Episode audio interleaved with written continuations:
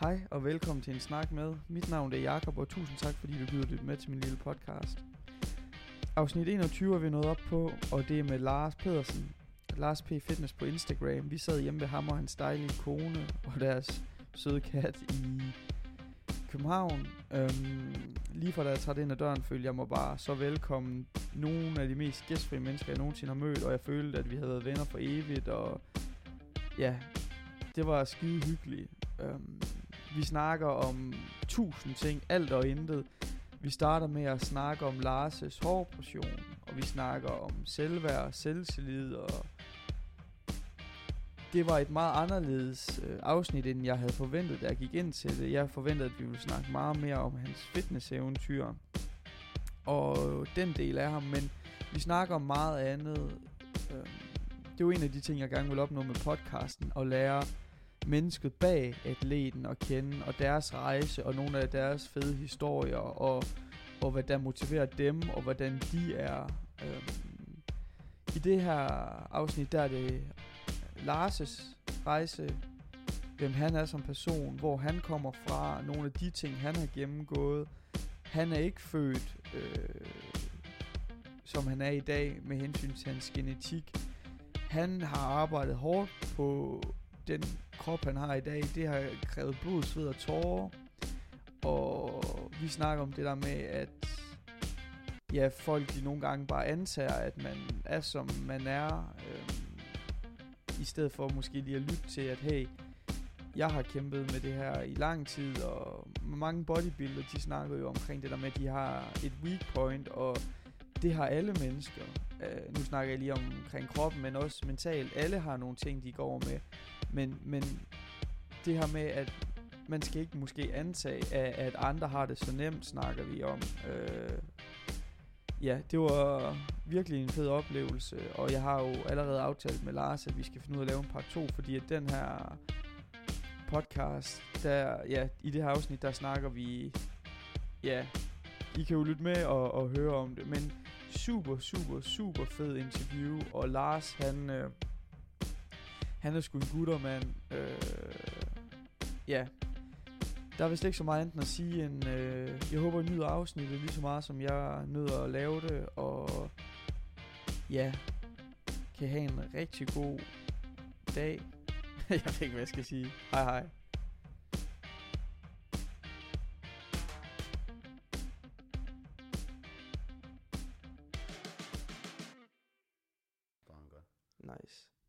Skal vi uh, get to it? Ja, jeg er klar.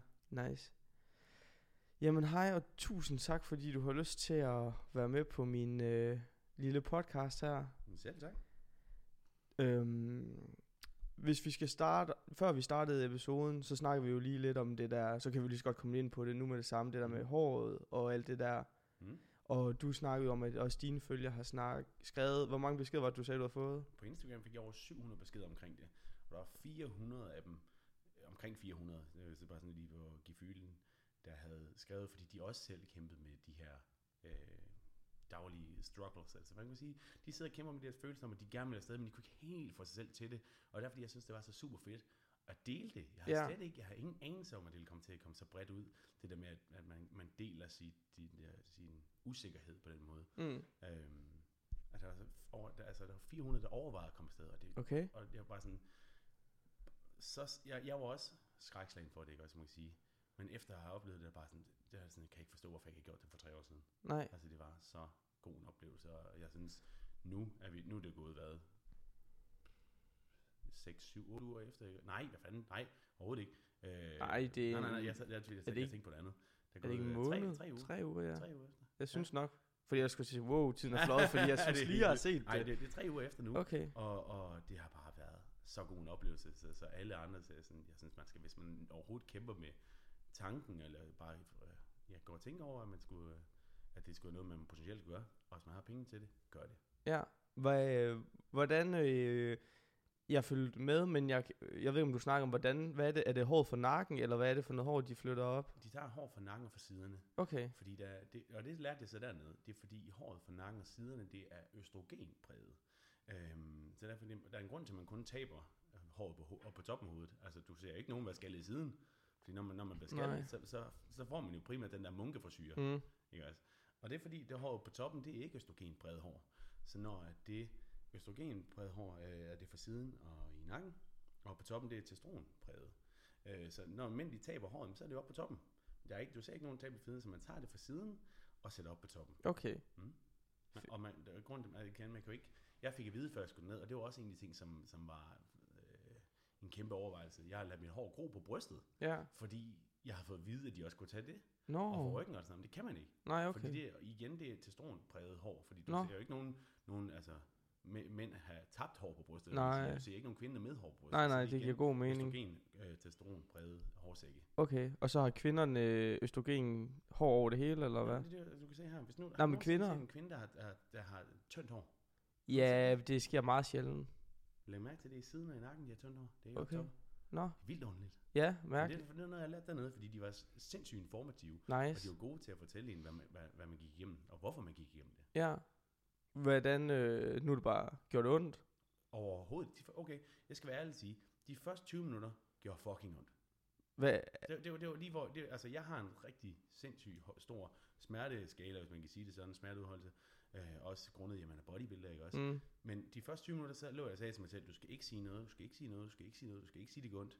Fordi de første 20 minutter gjorde ondt, fordi det var bedøvelsen. Fordi Mm. bedøvelsen, det går de ind og bedøver, lokal bedøver hovedbunden, Ja. Øhm, og det her bedøvelse det går ind og rammer de her nerveender. Og det kan man mærke som sådan, sådan en puls, det kan sådan en impuls. Øhm, lige der, hvor de bedøvede, ikke også? Og det gjorde ondt. Det er de første 20 minutter, men resten af tiden, det var, altså, det var kedeligt bare. Lå Mhm. 10 timer og kedede mig. Øh, hvis man kan sige det sådan, jeg sad med YouTube, øh, jeg sad med et fjernsyn med, med, med YouTube til, jeg sad og øh, hørte podcast, og jeg sad og så League of Legends, ikke? og jeg sad bare, mm. det går mega hurtigt tiden pludselig. Og lige pludselig så er der gået 8 timer, og så, så er vi ved at være færdig. Så du det i går? Lol. Nej, nej, ja, hvad var der i går? Der Nå, var... Jeg er ikke så god til at se live. Nej, nej, det var også det en tilfældighed, jeg så det i går.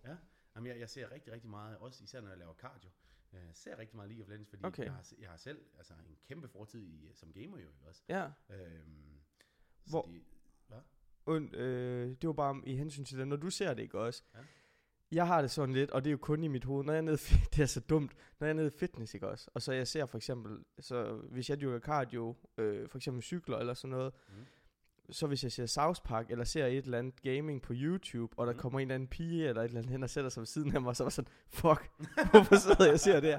Og for det første, jeg er ligeglad med andre piger, fordi jeg har en kæreste, Mm. og, men det er bare det der, hvis du var en dreng, så tænkte jeg, så kunne jeg måske forstå, Ja, ja, relatere ja. til det, men så sådan, hun tror, jeg er verdens fucking største nørd, at jeg ikke kan dyrke cardio, uden at skal... Jamen, sidde og kigge på altså, lige game. på det punkt, der, der, der tror jeg, en af de vigtigste ting, jeg gerne vil bringe frem, det er det tidspunkt, hvor jeg blev glad i mit liv. Ja, Hvor jeg besluttede mig for, okay, nu, nu skal du altså kun, nu, nu, nu skal du være glad. ja, Det var det tidspunkt, hvor jeg begyndte at stoppe med 100% at tænke på, hvad andre tænkte Ja. om mig. 100% at være bekymringsfri, hvad andre havde af holdninger til mig, ikke også? mm, Så det der med at sidde og se, altså du ser jo også, det, du har ikke fulgt mig så længe som måske. nej, Øh, altså jeg viser jo også på Instagram og på Facebook og sådan noget. Jeg sidder og ser League of Legends og alt sådan Ja. noget, mens jeg laver cardio. Og folk, altså gamere synes, det er det fedeste i verden. Hvordan fanden kan en som Mm. dig game, ikke også? Jeg har sådan en veninde, der hedder Nadja, øh, som også altså, som er, som er en pæn pige, og folk tænker, hvordan fanden kan du være gamer, ikke også? Men det handler jo ikke om, hvordan man ser ud. Det Nej, nej. hvordan man er. helt sikkert. Jeg synes også, den negative stigma, altså sådan, jeg er en, hvad skal man sige, jeg har spillet hele mit liv. Mm. Ja, min far arbejdede på Lego, og så kunne man få nogle rimelig vilde computer, Mm. rimelig billigt til Ja. den tid. Og så var det jo sådan noget Age of Empires, Ja, Warcraft 3, Ja, ja, uh, Heroes of Might and Magic, altså Mm. alle de bedste spil. ja, Um, og dem kunne jeg så få adgang til relativt tidligt, ja. og så har jeg altid bare gamet. Og jeg har altid haft det lidt svært ved, især da jeg var yngre, sådan, at når piger, de siger sådan, ej, sidder du gamer, hvor er det nørdet, og så, da jeg var mindre, eller yngre hedder det, så tændte jeg fuldstændig af, fordi jeg tænkte bare sådan, prøv at høre her, når du kommer hjem fra skole, eller whatever, så sidder du resten af dagen og kigger på tøj og Facebook. Mm. Jeg sidder og snakker med mine bedste venner over whatever Teamspeak, mens vi laver, hvis man går op i spil og er competitive, så er det strategi, og det er altså sådan, det er, det er muskel, altså sådan hjernegymnastik og, og spil og sådan noget. Selvudviklende helvede. Præcis. Og, Og det er også derfor, at nogle af de allerstørste hoveder, der er i verden, ikke? Også, de har jo udviklet den her form for leadership. ja, præcis. Og, og um, man kan sige, mange af de her, nu spiller jeg meget World of Warcraft, Åh, oh, same. Ja, ja, men jeg, var, jeg, jeg er kæmpe nørd, så hvis Ja. jeg kommer ind på det, så, så skal det være noget sjovt. Nice. Det er noget, folk ikke regner med. Men det er for- rent faktisk noget, det der med, at man har kørt, altså man har guild leader, man har team leader, man kan sige, Ja, ja. og skulle styre 40 mand Mm. i et raid. Ja, Det der med at skrive det på CV'et, fordi de har dannet så store leadership skills Mm. for dem, at det rent faktisk er karakterbyggende. ja. Jeg kan huske, da jeg i, øhm, gik i, hvad det var, 8. klasse, der min lærer sagde til mig, hvordan fanden har du fået en amerikansk accent? Mm. Jeg, altså, jeg lærte ikke en skid engelsk skole. Jeg har fået 12 og 12 og 12, det var så 13 dengang. Ja, ja, ja. Jeg har fået 13 og 12 og 12 og 12 hele mit liv i engelsk, fordi jeg har samlet øh, engelsk færdigheder op igennem gaming. Same. Ja, ja. Og så, jeg, og- men lige præcis det der med, hvad, andre folk tænker om en, ikke Mm. Det kan jeg huske, det har jeg ikke altid været ubekymringsfri. Det Nej, nej. først var jeg for 3-4 år siden, jeg stoppet med at tænke på andre bekymring, hvad- hvordan, hvordan de ser mig. Og jeg kan huske, jeg gik ind til, i, i pausen i, i skolen, der, når man direkte ind og snakke med Christian, som man spillede World of Warcraft. Ja, ja, selvfølgelig. Og så Chris sad med, og man sad bare, man sad bare og snakkede om alt muligt pisse lort inden for det spil, der, ikke? Og så kom Christians kæreste hen til ham. Øh, og mig og Christian vi er meget forskellige, men Christians kæreste, mm. prøv at ærligt talt, når I sidder her i skolen og sidder og spiller, øh, sidder, og sn- og sidder og laver alt muligt, snakker med venner og sådan noget, glæder I jer så til, altså så sidder I bare hele tiden og glæder jer til, til I kommer hjem og game, sidder og spiller computer, ja, og vi, mig og Christian, nej, nej, nej, for helvede da, ikke også? Selvfølgelig kan vi da ikke det. Hvad fanden tænker du om os, ikke også? Og så siger hun, nå godt, for det vil fandme være sygt. Det, altså, det, det, det, det vil fandme være, være et problem, ikke også? Og mens mig og Christian havde en i hovedet, så jo, jo, vi gør, jo, vi gør. Jeg Ja, sidder ja. bare og tænker på, hvornår kan jeg komme hjem og game, ikke også? Men det vil vi ikke indrømme jo, Mm. ikke også? Så det, så det var utroligt ne- negativt lavet dengang, i Ja, forhold til, hvad det er nu, præcis. fordi gaming, det er jo kæmpestort nu. 100, det er jo, hvad skal man sige, mainstream. Altså, jeg kender et par, der spiller... Jeg gik i klasse med Froggen Storebror, hvis du ved, hvem Froggen er. Mm, Du, har, du snakker om, nå, jo, jo, Frog. Ja, ja, jo, Froggen, jo, jo, ja, jeg jo. gik i klasse med Storebror. Ja, ja, og, ej, en, af, og en af mine venner, han spillede øh, før øh, Bjergsen, han blev Bjergsen, Ja. så spillede, de spillede på team før, hvad hedder det... Øhm, så ja, Froggen kommer fra min by, og jeg har alt, altså...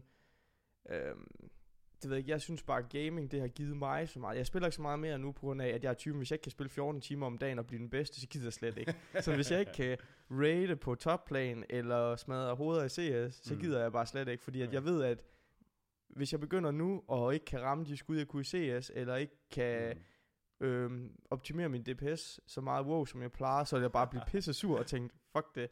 Så nu hvis jeg skal spille, så prøver jeg at spille sådan nogle øhm, story-based, altså sådan nogle single-player-spil, eller lige hoppe på Dota lidt, men jeg kan ikke styre det, fordi for to uger siden, jeg har ikke spillet i måske et år, Mm.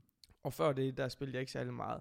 Så installerede jeg Dota for to uger siden, og så sidste uge, den var bare væk. Så var sådan, okay, jeg, jeg, jeg ligesom med mad og sådan noget, hvis det ikke er der, så rører jeg det ikke, men hvis det er der, så æder jeg det. ja, okay. Øh, og sammen med gaming, hvis det ikke er der, så savner jeg det heller ikke. Mm. Fordi altså, det er jo bare den måde, jeg kan styre mig selv på, det er bare ved, at sådan, så skal jeg bare ikke gøre det. Så jeg tænker måske på et tidspunkt en Playstation eller et eller andet, så jeg ikke bliver fristet af at spille på min stationær eller et eller andet den stil. Mm. Men gaming har givet mig venskaber, og det har givet mig, som du siger, der er ikke, jeg på- jeg har for det meste bare været en raider, altså ikke en leder, men, men jeg har prøvet at raid lead et par gange, og hvis der er noget, der river hår ud, så er det virkelig at sidde og organisere folk, især hvis det er med venner, eller what, altså, der var på et tidspunkt, hvor jeg gik fuldstændig amok på en af mine venner, og det gik ud over vores venskab, fordi at jeg, jeg kunne bare ikke lide sådan, fordi jeg går så meget op i det, og så en, som ikke Så en af, du er en af dem, der ikke kan skelne imellem. Ja, nej, men lige der, der blev så sur, fordi man sidder, det er jo for, øh, 10 mennesker, og ni af dem gør alt, hvad de kan, mm. og så er Mhm. det en, som bare sådan,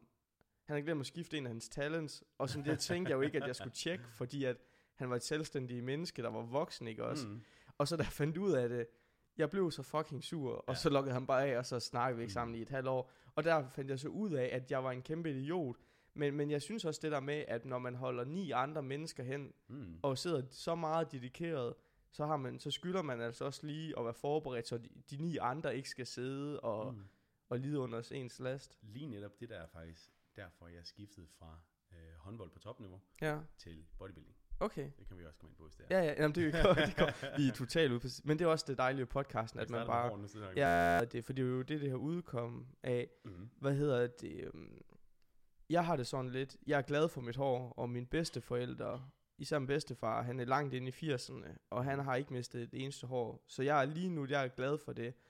Men hvis jeg er ærlig, og jeg fik måne eller whatever, så vil jeg være ligeglad og klippe det af, og så var det bare sådan, "Nå, men det er jo sådan, Der er også nogen, der gør det bare for at få, få fikset deres høje tændinger. Det handler ikke kun om at få fikset. Der er nogen, der gør noget for at få lavet skæg. Ja, Hvis du godt kunne tænke dig med at fylde dit skæg, så kunne du noget for det lavet. ja jamen, Det er jamen, så fedt ved det. Altså, du kan, hvis nu det er noget, du vil give dig en eller anden for, forhøjet selvfølelse, ja, så synes jeg, det er det er værd. Altså, Ja, ja. Det koster jo en del penge, men altså, det, den følelse, man får ud af det, det er, altså det der med, at jeg har en hård grænse nu, ja, det er helt mindblowing for mig. Det har jeg ikke haft i tre år. okay.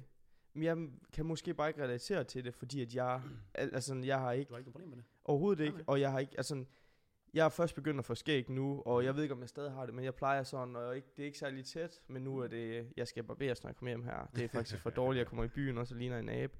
Men hvad hedder det, øhm, men jeg synes måske, altså, jeg havde måske bare tænkt, så hvis jeg ikke får hår der, så skal jeg måske bare være hårløs, hvis du ved, hvad jeg mener. Så var jeg barberer hele tiden, ja. Ja, Ja. ja, men hvad hedder det, øh, hvad fik dig til at pull the trigger, eller hvad man skulle sige?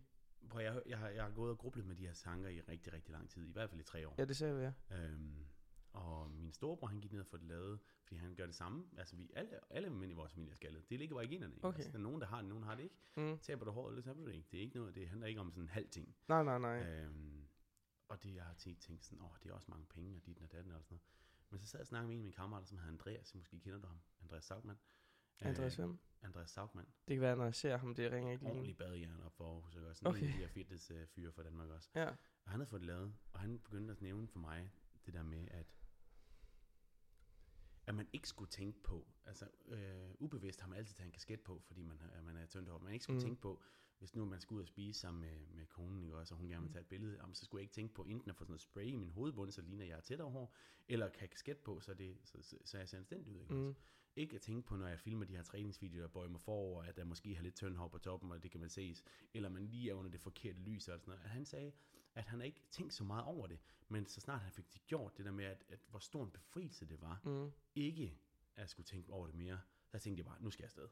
Altså, Ja. jeg, jeg, jeg, jeg bookede, øhm, jeg tror, den uge efter det, og ugen efter det, altså jeg, book, jeg bookede en uge frem. Mm. De fleste, de bookede sådan noget, åh, det er tre måneder ud Ja, frem, så ja, jeg ja, bookede ja. sådan, hey, jeg skal afsted på tirsdag. Okay. Så det, Det- var en kæmpe impulsbooking. Men det er måske også godt nok, fordi ellers har du tre måneder, hvor du piner dig selv op i hovedet med at sige, gør det, gør det ikke, skal jeg aflyse, eller... Eller, eller lære mere omkring det. Ja, det kan jo selvfølgelig også være rigtigt. Det er Øhm, ligesom også, vi undersøgte, vi undersøgte ja, og præcis. ja, ja. Øh, ja, det må det også have været mærkeligt for dig, hvis du er typen sådan, jeg skal ud og have nyt udstyr nu, Mhm. og der er typen, jeg bruger alt for lang tid på at vide alt om den lille åndssvage ting, om det er Mm. noget til 400 kroner eller til 20.000, det er lige meget. Jeg skal bare vide alt om det. Så Mm. hvordan pi- pinede det også dig, at du ikke var 100% inde i det? Overhovedet ikke. Nå, okay. Fordi jeg er gået, nu tænker jeg, jeg er gået tre år og tænkt over det. Ja, det er rigtigt. øhm, Sure. Men altså, det, jo, altså, jeg blev, jeg blev mere og mere raslet, end jeg jeg kom på, men altså, når jeg efter at have været igennem det, så tænkte jeg bare, hvorfor fanden var så bange for det? Mm. For det var så smertefrit, det var så Ja. stille og roligt, og det, og- det var også der, vi- til gaming kom fra, at jeg sad rent faktisk bare så Ja, ja, YouTube præcis. i 10 timer. Ja, Det var, altså, det var super chill, man kunne ikke mærke en skid, man kunne se, Mm. de lavede et eller andet om, men altså, jeg er jo god ting, så jeg sad bare, jeg er meget social, ja, jeg sad bare og snakkede med den der tolk der. Lige pludselig okay. Er der gået tid der, så lignede jeg bare en spasser. Ja. Efter det, fordi det, det var helt vildt så sjovt, man så ud efter. Og det ja, man ja, i- selvfølgelig, du er og- hævet, Og og... især, og især lige efter, øh, øh, to dage efter, ikke? og så Mm. hæver man helvedes det op, så lige var det ikke hovedet. Ja, Men altså, man, man, lige pludselig render man, altså, man går fra at, at komme ned og se anstændig ud, hvad man altid har gjort, til lige pludselig at have 8.000, 9.000 hår, øh, huller i hovedet og bløder Mm. og sådan noget, ikke? også? Ja, Ja, rundt i, i Istanbul. Men det bare, altså, det var så hurtigt overstået, hvis man kan sige det sådan. ja. Og, Jamen, nu, og jeg er så glad for det nu. Jamen, jeg kan også se det. Altså, det ligner jo, altså... Selvfølgelig går der nu længere tid, der er der, altså sådan hovedet skal jo lige vende sig til det, men Det er også en af de ting, man lærer nu. Det er det, lige inden du, inden du kommer ind på det, ja, at du synes, det er så godt, at nu ikke også. Alt det, jeg har på hovedet nu, det falder af. okay. Det er, det, når, man, når man tager hårsækken op, så dør håret, men ikke hårsækken. Øhm, så når man planter håret, så skal det skubbe, så når der kommer hårsækken, kommer der ny hår ud af hårsækken, og skubber det gamle hår væk. Okay. Så alle dem her, de er på vej væk. Jeg har sådan cirka tabt i hvert fald en tredjedel af mit hår. Nå, okay. Øh, så det, det er de også gode til at fortælle en, at første step, det er, at det der vokser ud, og du bliver meget glad for, ikke også er knyttet til, hvis man kan sige det sådan, fordi, hey, jeg har lige pludselig en hårgrænse, Mm. det falder af. Okay. Så det skal man huske, og det skal man gøre sig mentalt klar på, at det er også en del af processen. Ja. ja, så man skal ikke freak ud, eller Mm. blive bange, eller Nej, nej, noget. nej. Man skal fokus, og, og det er en time-consuming process. Altså, det Mm. tager noget tid, før det, det bliver produktet. Ja, så det bliver spændende at se, hvordan det ser ud om et halvt år. Ja, Mm. f- fedt. Hvad var det for nogle øh, spørgsmål, udover det der, du sagde, du havde fået 400 beskeder, var det på Facebook og 700 på Instagram? Nej, det, det, det var 700, hvor det bare var... Altså, Nå ja, der, generelt, ja, ja, og okay. 400 af dem, det var folk, der gerne ville ned. Ja, skal vi øh, måske svare på, altså sådan bare sådan, hvis du kan huske nogen... Jeg Øh, tror, jeg har gjort rigtig, rigtig meget. Det var sådan, okay, hvad koster ja, det, okay. Og, øh, altså, hvor mange graphs har du fået lavet, og alt sådan Hvad noget. betyder graphs? graphs? det er hårsækken, Okay, hvor i hver hårsæk, der kan det være der mellem 1 til 6 hår i. ja, okay. Så de planter en, så kan det godt være, der kommer 6 år. Ja, okay. også? Har du svaret på, hvor meget det kostede? Hvor meget det kostede? Ja. Øh, det kostede 3.000 euro. Okay, Og afhængig af, hvor meget man skal lave, så kan det komme op på 3.000 til 4.000 euro. okay. Det var... Det er jo en måneds... Altså, det er jo en månedsløn. Altså en fuld månedsløn. Det er jo, det er jo en, også en halvhøj Så, månedsløn. så man, be- man arbejder en måned for at have det godt resten af livet, Ja, hvis man kan sige det sådan. Ja, ja, Det, det, er præcis. jo, altså, det er jo en ja, input-output. ja, ja. Ja, hvis... Altså sådan... For folk, der kan man jo sige, hvis 21.000 kan gøre, at du... hvi- Hvis det er et problem, altså sådan, at du har tynd hår, og det virkelig er noget, der plager dig, Mm. så for 21.000, hvis du kan fikse problemet resten af livet, i stedet for, jeg er også en type, der bekymrer mig meget og går og tænker over ting og sådan noget. Ja. Så hvis jeg kunne give 21.000 for, at resten af livet skulle jeg slippe for den bekymring, no question. Ja, altså jeg, sådan, jeg er også slet ikke i tvivl af, nej, nej, gav pengene, eller Mm. skulle hæve pengene for det. nej. Nå, men det, øh, det er fedt. Jeg glæder mig da også til at følge med og se, hvad, Mm. hvordan det kommer til at se ud. Ja. Men Lars, skal vi øh, begynde at snakke lidt om øh, kring, øh, en anden ting, som er træning, som... Øh, Nå, det laver jeg også. Ja, præcis. Eller det ved jeg ikke, det ligner det, men det kan godt være, at du bare har syge gener, det ved jeg ikke. Øhm, men hvordan, øh, det gjorde, ved du hvad Malou er? Hun er sådan, hun er også Instagrammer, og hun stiller op her på i næste Det uge. er sjovt, man kender alle mulige, og, og har set dem før, man har Eller- aldrig sagt hej til dem. Nej, nej, Altså, men oh, ved du, godt, ved du, hvem hun er? Ja, Okay, jeg snakkede med hende i fredags, og hun er skal jo til sit første stævne i næste weekend, så hun har det der diæthjerne Ja, ja. og sådan, og det vil jeg også rigtig gerne snakke med dig om. Og i Mm. går, der var jeg i Malmø til mit første backstage, der var jeg backstage første gang til Nå, bodybuilder show. Jamen, jeg var oppe og filme og tage billeder og Mm. sådan noget. Øhm, men der gættede jeg, fordi nu har jeg snakket med en del gæster, om at var du typen, startede du som øh, første sport, fodbold, klassisk som alle andre? Første sport, e-sport. Nice. Mm. Jeg var en kæmpe gamer. Ja, okay. Jeg begyndte faktisk udelukkende til sport, fordi min mor hun sagde, at jeg ikke måtte spille mere computer, medmindre jeg dyrkede noget sport ved siden af. Okay. Så jeg, jeg begyndte først at spille øh, håndbold og fodbold, Ja, som, kan jeg huske, om det er 14, 14 år eller sådan okay. noget. Øhm, så jeg har ikke nogen baggrund i sport. Nej, Hvorimod okay. de fleste herfra, de kommer enten fra en, en baggrund med usikkerhed, Mm. øh, hvor de lige pludselig laver en livsstilsændring, eller en baggrund fra sport, og som de så har taget videre til bodybuilding. Ja, okay. Øhm, og jo, man kan, jeg kan ikke sige, at det kommer fra usikkerhed, men min det kommer fra gaming. Ja, Øhm, og øh, jeg spillede World of Warcraft, og jeg var øh, øh, rank 1 i øh, Arena, hedder det. nice. Rank 1. Øh, Ja, Og det var i sæson 1, 2 og 3, og det var jeg i øh, 2 med 2 og 5 med 5, og i 3 med 3 var jeg det i 2 og 3 kun. har du sådan en vengefuld nederdrag? Ja, ja, jeg havde alle sammen.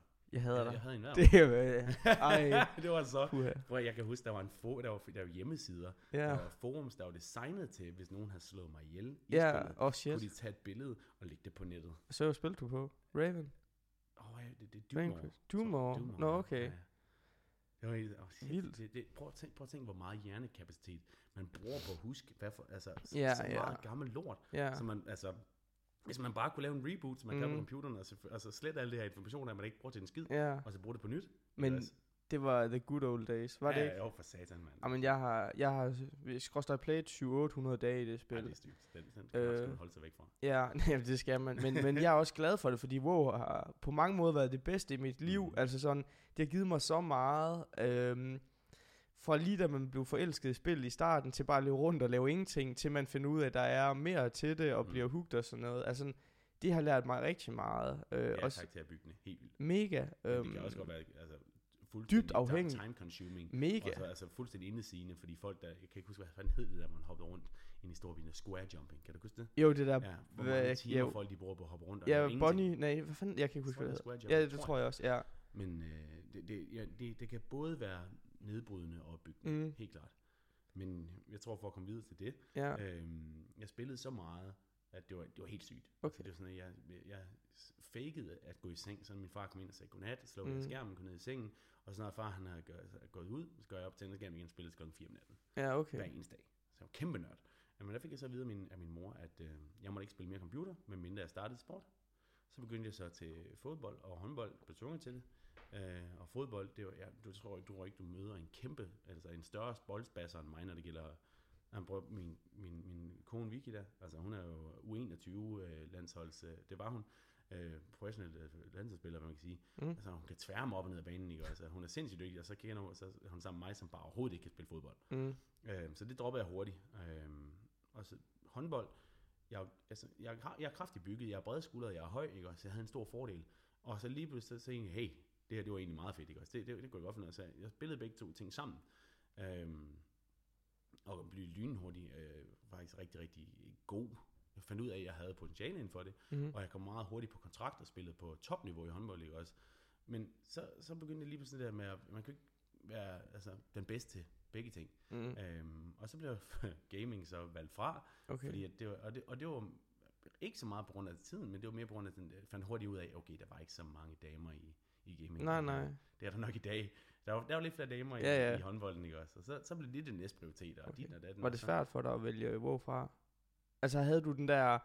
Nej, det Okay. udviklede sig faktisk så meget, at jeg synes, det ikke var, var, var Okay, du havde prøvet det, du skulle i det. Jamen det var fordi lige så, så gik jeg fra, når jeg slog rigtig hårdt i WoW, så slog man 5.000, ikke også? Mm. Og så nu, nu er det sådan en, et, en, en, en random dude, der bare kommer ind og slår en, så giver det bare 21.000 offhand stab. Ikke? Ja, ja, præcis. Jeg, jeg, kunne ikke, jeg kunne ikke, Forhold? rundt i det Nej, mere. okay. jeg, jeg mistede min kontakt til det. okay. Øhm, så det er faktisk ikke svært at skære fra. Okay. Så jeg al, en, en gang gamer, altid gamer. Jeg gamer Mm. en lille smule stadigvæk nu, men jeg har ikke så meget tid til det. Nej, nej. Øh, men det er bare mit League of Legends nu. Ja. Meget, meget sjældent. Øhm, øhm, og håndbold, som vi snakkede om der før, det der med, hvordan det tog mig videre til bodybuilding, det var det der med, at jeg kunne ikke selv styre outcome af en kamp. Mm. Det hele var ikke op til mig. Altså, hvis vi tabte, og det var min skyld, fuck det, jeg fuckede op, jeg var elendig, min skyld, ikke også? Mm. Men hvis der er nogen af de andre, der fuckede op, jeg kunne blive pissed. Mm. Jeg kunne ikke selv styre, hvordan, om vi vandt eller tabte, på grund af, hvis nu de andre havde en dårlig dag eller sådan noget. Og det havde jeg mig selv for, jeg havde mig selv for at have det sådan, fordi at alle har ret til at have en dårlig kamp. Selvfølgelig. Øhm, men så kom jeg lige pludselig ind i det der med, at jeg kom til København, kom herover, øh, og så blev jeg, hvad fanden er det, kender du butikken Abercrombie Fitch? Tror Nej. Jeg? Nej. Det er sådan en tøjbutik derinde på strået. Og før i tiden, der var det, øh, der havde de et koncept med, at man skulle, alle sensorer kunne optage butikken, ikke også? Og en af de sensor, øh, sensor, det var synet. Så hvis man gik forbi butik, så gik man ind, og så så man en fyr i bare overkrop, ikke også? Der står i jeans derinde, og en rigtig pæ- pæn pige i noget pæ- pænt tøj. Og så kan man se, han står der med sexpack og tager billeder sammen med de der unge piger, der gerne vil komme ind, fordi de synes, at Abercrombie Fitch, de er så amerikaniseret, Mm. at de synes, det er det fedeste i verden. Ja, ja. I'm that guy. Jeg stod derinde i bare overkrop og fik taget billeder sammen med folk. Og det var mega fedt for mig. Nå. Jeg lærte lige pludselig, hey, jeg kan tjene penge på at se godt ud. Ja. Jeg kan tjene, og det, det, det er fordi, jeg, jeg havde sixpack. Jeg, havde, jeg var træner og sådan noget. Og så blev jeg spurgt, om jeg kunne tænke mig at prøve det her. Og det synes jeg var mega fedt, at man kan begynde at tjene penge på at være trænet og, og være i god form. Selvfølgelig. altså, det lyder da no-brainer. Ja, ja. Og det var bare en gateway til det der med, hey, det, den følelse kunne jeg godt lide. Mm. Øhm, og så det ledte sig til, at i 2013 øhm, deltog i mit første bodybuilding show, øh, og trænede mig op til det, og det var så inden for mænds fysik. Mm. Øhm, og det, det, jamen det, var- det var faktisk min storebror, der sagde til mig, hey, hvorfor prøver du ikke det, for det kommer til Danmark første gang i 2013. Der var jo øh, andre kategorier, der var bodybuilding og athletic fitness og sådan noget. Og lige pludselig var mænds fysik, det var det, som jeg synes, der var fedt, og den, eller den krop, som jeg spejlede efter. Øh, så spurgte min storebror, hvorfor jeg ikke prøver at stille op. Og det skulle jeg da helt klart gøre. Øhm, så i 2013 deltog jeg i mit første bodybuilding show inden for mænds fysik. Og det var bare en kæmpe katalysator for, hvad jeg ville i mit liv. Altså, jeg, jeg deltog, jeg, jeg, jeg kombinerede lige pludselig min passion for træning, øh, fordi jeg altid, jeg elskede styrketræning. Øh, øh, det kombinerede jeg med min passion til mit erhverv, Ja. at jeg jo lige pludselig kunne lave, altså tjene penge på det, jeg elsker. Og det var fantastisk for mig. Ja, bestemt. Hvor lang tid trænede du, fra du begyndte at træne, til du fik øh, blev hooked? Altså sådan, hvad skal man sige, at det tog dig... Fordi alle, når de begynder at træne, så er de vel ikke så styr på det, og træner måske to-tre gange om Jeg var ugen. elendig til at træne. Ja. Elendig. Jeg var, jeg, øh, altså, det var faktisk også grunden til, at jeg lige pludselig altså, kom i form. Det var, fordi jeg blev skadet. Fordi at jeg løftede alt for tung kilo. Nå, ja. jeg, jeg fik en diskusprolaps. Øh, jeg løftede alt, alt, alt, alt for tungt. Øh, med dårlig form, og det hele ikke også. Og det gjorde også lige pludselig, at, at jeg var så skadet, at jeg kun kunne lave nogle få ting. Og en af de ting, det var svømme og cykle. så jeg kom automatisk længere ned i en fedtprocent, og jeg kunne træne isoleret, øh, meget, altså ikke, ikke tunge vægte eller sådan noget, og det er jo basically, altså konceptet af bodybuilding. Ja, Og lige pludselig begyndte jeg at se bedre ud, og det var det, der sådan kastede mig ind i det der. okay. Så, men, men i forhold til, hvor lang tid jeg har trænet, øh, jamen jeg trænede så lige siden jeg var 15, Mm. fordi der begyndte jeg sport, og så fandt jeg ud af, hey, altså, man skal også rent faktisk være stærk for at dyrke sport. Så begyndte jeg at træne sådan, men i forhold til, nu har jeg hørt din andre podcast, i forhold til, hvor lang tid jeg har trænet målrettet mod det her, Ja, og med viden, og med kontrol, og med, med al min, altså, med det her direkte mål, øhm, det har jeg gjort siden 2010. så ni år. 2011. Ja, ja sådan 9, 8, 9 år. Okay. Rigtig kontrolleret, men i, el- ellers har jeg lige siden jeg var 15, Ja, okay. og jeg er 28 nu. Ja, fedt. Hvor, hvad med kosten, det plejer jeg også tit at spørge om, altså sådan, fordi det er jo det, hvor mange de begynder at træne, men de stadigvæk får lasagne ved mor, og burger hver anden weekend, og alle de der ting. Var det, var det sådan, igen det der, det nørdede, der sagde sådan, at hvordan kan jeg optimere det her, eller hvad? Øh, jeg har en middelmådig genetik, men det er også noget, der, der stammer fra min dårlige dietære valg, da jeg var ung, så min insulinsensitivitet og sådan noget er rigtig elendig. Så jeg var ikke en af dem, som bare kunne spise, hvad jeg ville så godt ud. Mm. Øhm, jeg begyndte at spise sundt, men jeg havde ikke nogen koncepter, hvor meget jeg skulle spise. Nej, nej, nej. Jeg lavede altså sådan en kæmpe stor wokgryde, der er fyldt med ris, grøntsager og kød, ikke også? Og så fyldt madpakker op, og så spiste jeg. Øh, men jeg har ingen anelse om, hvor meget jeg spiste eller sådan noget. Øh, men jeg begyndte at spise sundt, øh, siden, det var, ja, siden jeg kom til København faktisk. Okay. okay. Jeg gjorde det også hjemme derinde, der huske min store, hvor vi er vi, er nogle Hvor- dumme valg, valg vi Ja, ja. øh, med mad og sådan noget. Men vi prøvede, hvad vores begreb af sundhed var, ikke også? Det var mm. Masser af kulhydrater, masser af proteiner og sådan noget. Det Ja, var ja, sådan, ja. var. Det er jo sådan, en sådan, klassik, tror det. jeg. Ja, det er tror jeg sådan, er en klassik. Indtil jeg så blev klogere, ikke også? Men altså, jeg, jeg, jeg ser mig slet ikke som øh, 100% velvidende om, hvad det bedste for kost og sådan noget er lige nu. Men jeg lærer hele tiden nye tiltag for, hvordan jeg optimerer min egen kost. Ja, Øh, fordi jo ældre jeg bliver, øh, finder man mere og mere ud af, hvor lidt man rent faktisk har styr på. ja præcis. Det er jo, jeg skulle lige til at sige, at nu klogere man bliver, finder man ud af, hvor dum man egentlig er. Altså Ja. sådan på den gode måde, Men, men selvfølgelig. noget, noget af det vigtigste, jeg har lært inden for, hvad det, hvad det hedder kost, Ja. det handler ikke om, hvor meget du spiser. Det handler om, øh, altså det handler ikke om, hvor meget du indtager. Mm. Det handler om, hvor meget du kan optage. Hvor meget Okay. okay. din krop kan nedbryde, optage og bruge det her energi, som man tilfører, i stedet for, hvor meget man presser i maskinen. For der er mange, der, der ikke kan tabe sig lige meget, hvor lidt de spiser, og der er mange, der ikke kan tage på lige meget, hvor meget de spiser, og så kommer de til mig og siger sådan, jeg kan bare ikke tage på, giv mig en måned. Ikke også? Så begynder vi at indse, at begynder at arbejde efter din pH-værdi, begynder at arbejde efter øh, din insulinfølsomhed, og så lige pludselig, hey, jeg begynder at tage på, og det er ikke fedt. Nice. Ja. Det er sådan, når man begynder at lære, ikke også, at det handler ikke om indtagelse, det handler om optagelse. Mm. Det er en af de vigtigste ting, jeg har lært i forhold til diæter, altså i forhold til kostråd. Det giver god mening. Mm. Hvor lang tid, fra du stod ind på strøget, til du begyndte at øh, stille op, hvor lang tid sagde du, der gik der, hvis du sagde det? Uh, jeg kan ikke huske, om det var 10 eller 11. Jeg kan huske, at jeg har en masse billeder på Facebook, hvor jeg står i, i, bare overkrop. Men jeg tror, det er fra 2010 til, og så til 2013, så tre år. Okay, og der rykkede du dig vel meget fy, altså sådan... Jamen, jeg var en øh, stor fyr. Okay, Jeg var en stor fyr. Jeg bænkede, altså, jeg var øh, op omkring de 300 kilo i dødløft, ikke også? Så jeg, jeg er sindssyg, jeg er sindssyg. Nogle ting er jeg rigtig god til. mm. Jeg er helvedes til dårlig til bænkpres, ikke også?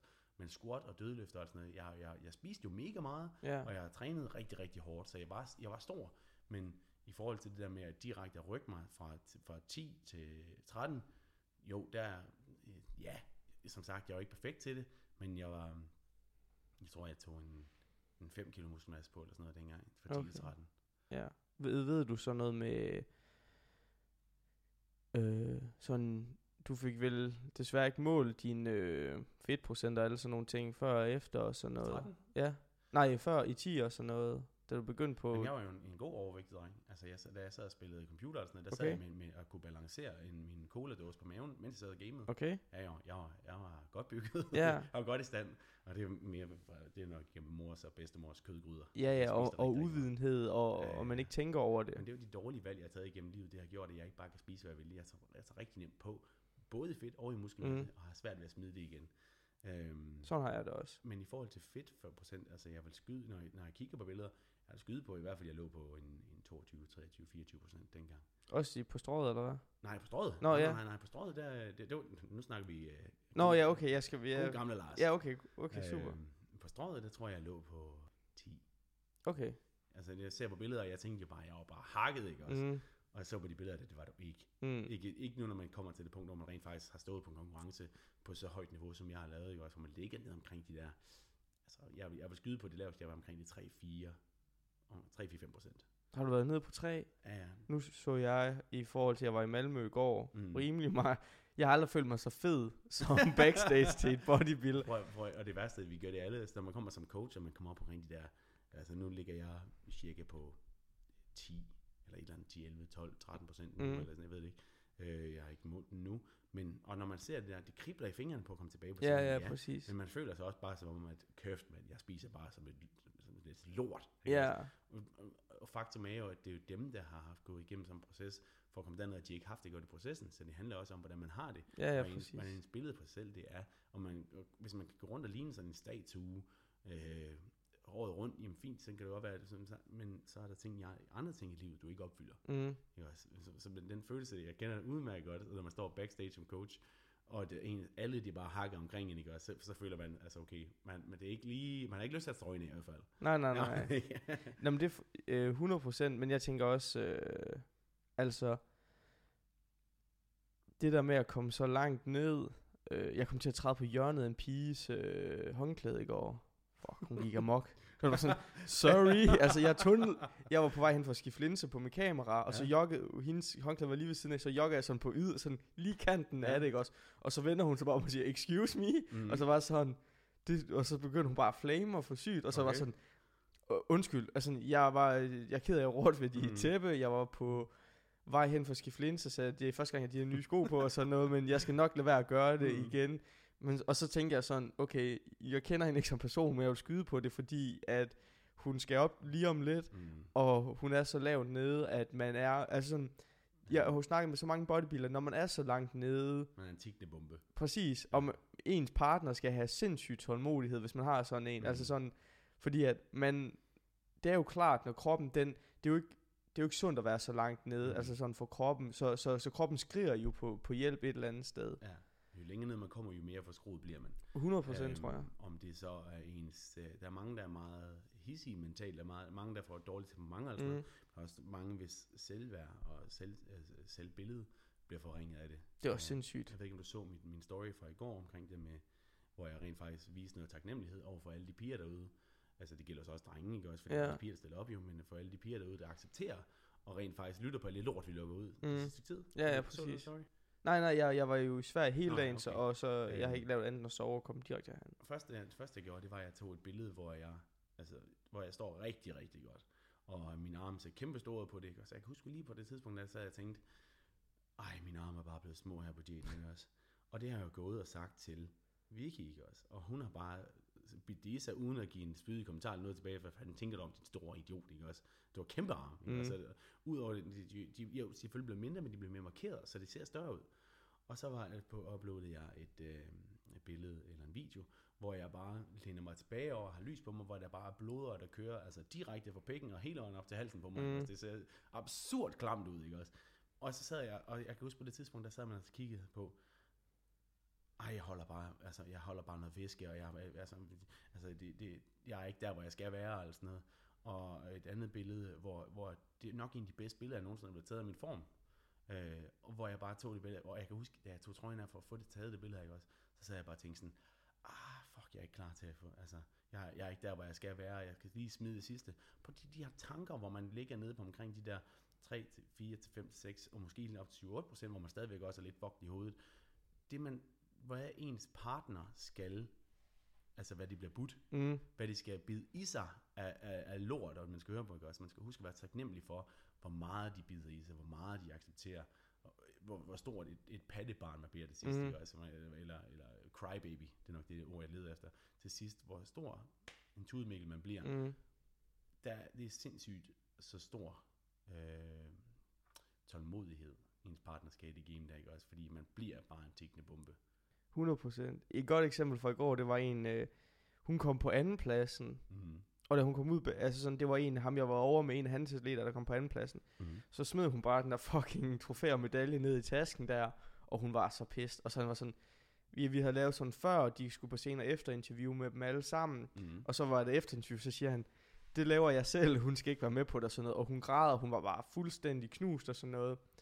Og så får hun så at vide, at selvom hun kom på andenpladsen, kommer hun så på Sveriges nationalteam alligevel, mm. ikke også? Og så blev hun bare så glad, sådan, bare det der, en, de følelser, man har i kroppen og alt det der, altså sådan, at ens humør, altså det gik fra, at hun var ved at hænge sig selv, til at hun fik det største rush af hendes liv på Ja. sådan tre minutter eller sådan noget. Der vil jeg faktisk være der lille, en lille smule, øh, jeg vil ikke sige uenig, men jeg skal, jeg skal huske at retfærdiggøre, hvor meget arbejde der er lagt i for dagen. For det her. 100, Så altså, det, det, er ikke, det er slet ikke, fordi du taler dårligt om hende. Det er ikke det, nej, nej. Det er fordi, jeg har selv været i den situation. Mm. Jeg har selv været, altså, øhm, i 2017, tror jeg det var, der fik jeg min første anden plads øh, til Olympia mm. i Spanien. Og jeg var så stolt. Jeg, er altså, du, kan se, du kan se videoerne på YouTube, også? Det kan du gå ind og se, hvor jeg græder af glæde. Og jeg bare, altså, jeg tror, jeg har sagt i samtalen til Vicky, jeg tror, jeg har sagt til hende fire gange, mens hun filmer mig, jeg elsker hende, ikke også? Den, det, det, det rush, den glæde, jeg fik. Jeg sidder for kuldegysninger, når jeg sidder, sidder og tænker det nu. Og, og for kuldegysen med 4.000 sår, øh, sår i hovedet, det er mærkeligt Mm. sjovt. Bare sådan noget. Ja, okay. Øhm, Det men, tror jeg men, på. Det, men hvor stolt, hvor glad, hvor tilfreds jeg var med den anden plads, ikke også? Ja, det var bare, det, det, det var så kæmpe stor en forløsning, ikke også? Mm-hmm. Men så lige pludselig så begyndte min ambition at stige, og det, okay, så det eneste, der var bedre end en anden plads, det var den første plads, ikke også? Og så, okay, nu begyndte jeg at gøre mig bedre, gøre mig bedre, gøre mig bedre, nu skal jeg stille op igen. Og lige siden da, har jeg fået anden plads, og tredje plads, og anden plads, og tredje plads, og, anden, og det er flest anden plads, ikke også? Men min ambitioner lå til en første plads, og en overall, og det her pro card, ikke også? mm. Jeg var klar over, hvor galt jeg kunne blive i hovedet over at fået en anden plads. ja, jeg forstår Og det godt. og kaste, altså sådan en stor, kæmpe stor, øh, flot medalje, ikke også? Og, man, og det er jo sindssygt, fordi, og, og, og, hvad kan man sige, det er også øh, på en måde et, et kæmpe dis til, eller et kæmpe negativ udledning, fordi der er, der, er- der er mange, situation, mange andre personer, der gerne vil have haft, Ja, den ja, her. præcis. ikke også? Så man skal huske at se, okay, man, man er også på et rigtig højt niveau, men lige på det niveau, lige på det tidspunkt, hvor jeg fik andenpladsen der, der altså en stor, stor, flotte medalje, Mm. ikke også? Der er fucking tung. Den, der var ikke mindre mere værd, end at jeg kunne gå ned og så lave, bruge det som verdens dyreste hænkesten, ikke? også? Bare kaste den ud i vandet. Jeg var fuldstændig ligeglad med den, ikke også? Ja, Men der skal man huske at indse det der med, at man skal også være stolt af det, man, Mm. altså, en anden plads er også flot, men, men når ambitionerne er større til at altså, gå efter den her første plads og, og overall, ikke også, og man har brugt et helt år på at gøre sig klar på at få den, ikke også, og så det der øjeblik, hvor man får en anden plads, det er, det, altså, det er knusende. Nej, det forstår jeg godt. Og, og det var også, øh, jeg ved ikke om jeg fik øh, vinklet det forkert, men, men altså jeg er jo, i og med at jeg har snakket med min kæreste, hun er også øh, relativt høj sportsudøver, mm. og hvis man er også i WoW, hvis du er den bedste, så er der jo ikke rigtig mange, altså sådan, så er der ikke rigtig, du har alt at miste, men ikke så meget at vinde. Det har du jo i al sport, hvis Mm. du er de bedste. Og så er sporten, så har du jo kun konkurrence med måske fem andre mennesker, eller sådan noget i den stil, fordi at resten kan jo ikke øh, røre dig i den stil. Mm. Men når man er vant til, jeg kan fuldstændig forstå det der med, især når det er kroppen, der er så drænet, og alt det der med, at man bygger sig selv så meget op og dedikerer alt, fordi bodybuilding, det er jo en sport, der ikke kræver, det kræver timing af helvedes til, og det kræver zero fuck-ups. Du kan ikke lige pludselig øh, fem uger ude tænke, fuck det, mor har fødselsdag, et glas vin og fire burger, hvis det ikke er det, du skal have.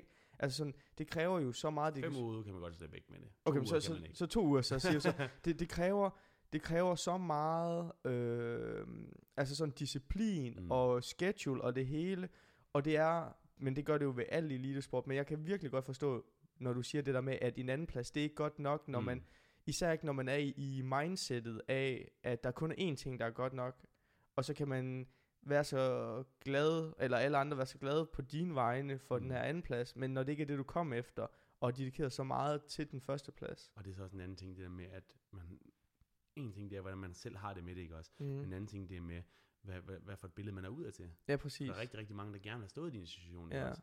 Der er rigtig, rigtig, mange, der følger med.